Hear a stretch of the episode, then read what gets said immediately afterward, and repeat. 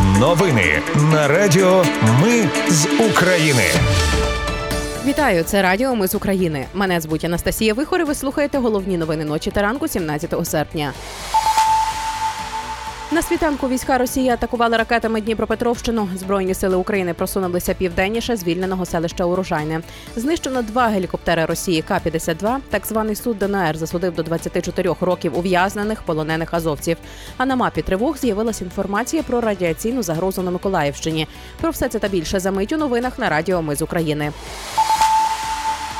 На світанку війська Росії атакували ракетами Новомосковський район Дніпропетровщини. Про це повідомив керівник обласної військової адміністрації Лисак. Травмованих, на щастя, немає. Без світла тимчасово лишилися десять тисяч людей. Вранці російські війська обстріляли Куп'янський район Харківщини. Постраждалих немає. В лікарні помер п'ятдесятип'ятирічний чоловік, який отримав тяжке поранення через обстріл Куп'янська шістнадцятого серпня. Збройні сили України просунулися південніше звільненого селища Урожайне. Про це повідомили в Генштабі. Сили оборони продовжують контрнаступ на Мелітопольському та Бердянському напрямках.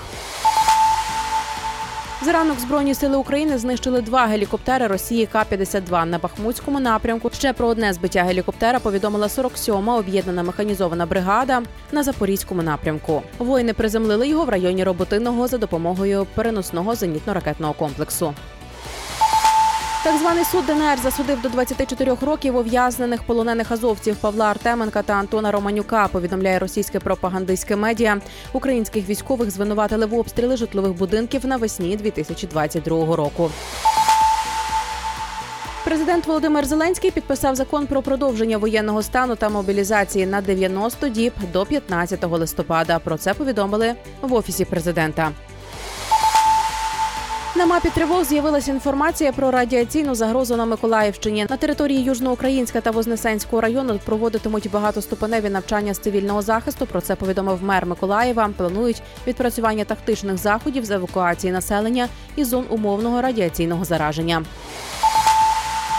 Україна разом з партнерами працює над тим, аби отримати запрошення на саміт Великої Двадцятки в Індії. Адже він стосуватиметься, зокрема, економіки. Про це повідомив заступник очільника Міністерства закордонних справ Точицький. Раніше міністр закордонних справ Індії Джейшанкар підтвердив, що Україну не запросили на саміт, адже Велика Двадцятка займатиметься розвитком, а не врегулюванням конфліктів. Служба безпеки України затримала на хабарі виконувача обов'язків керівника одного з управлінь Львівської міської ради і місцеву архітекторку. За півтори тисячі доларів посадовець гарантував погодження дозвільних документів на реконструкцію нерухомості в межах історичної частини міста.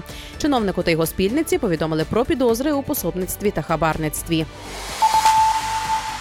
І на завершення новина про те, які українці дивовижні. Збір на десять тисяч дронів від Юнайтед двадцять чотири, фонду «Повернись живим» і Монобанк закрили за три доби. Загалом зібрали двісті тридцять п'ять мільйонів гривень. Останній великий донат на операцію «Єдність» був у двадцять мільйонів гривень. Це був анонімний внесок.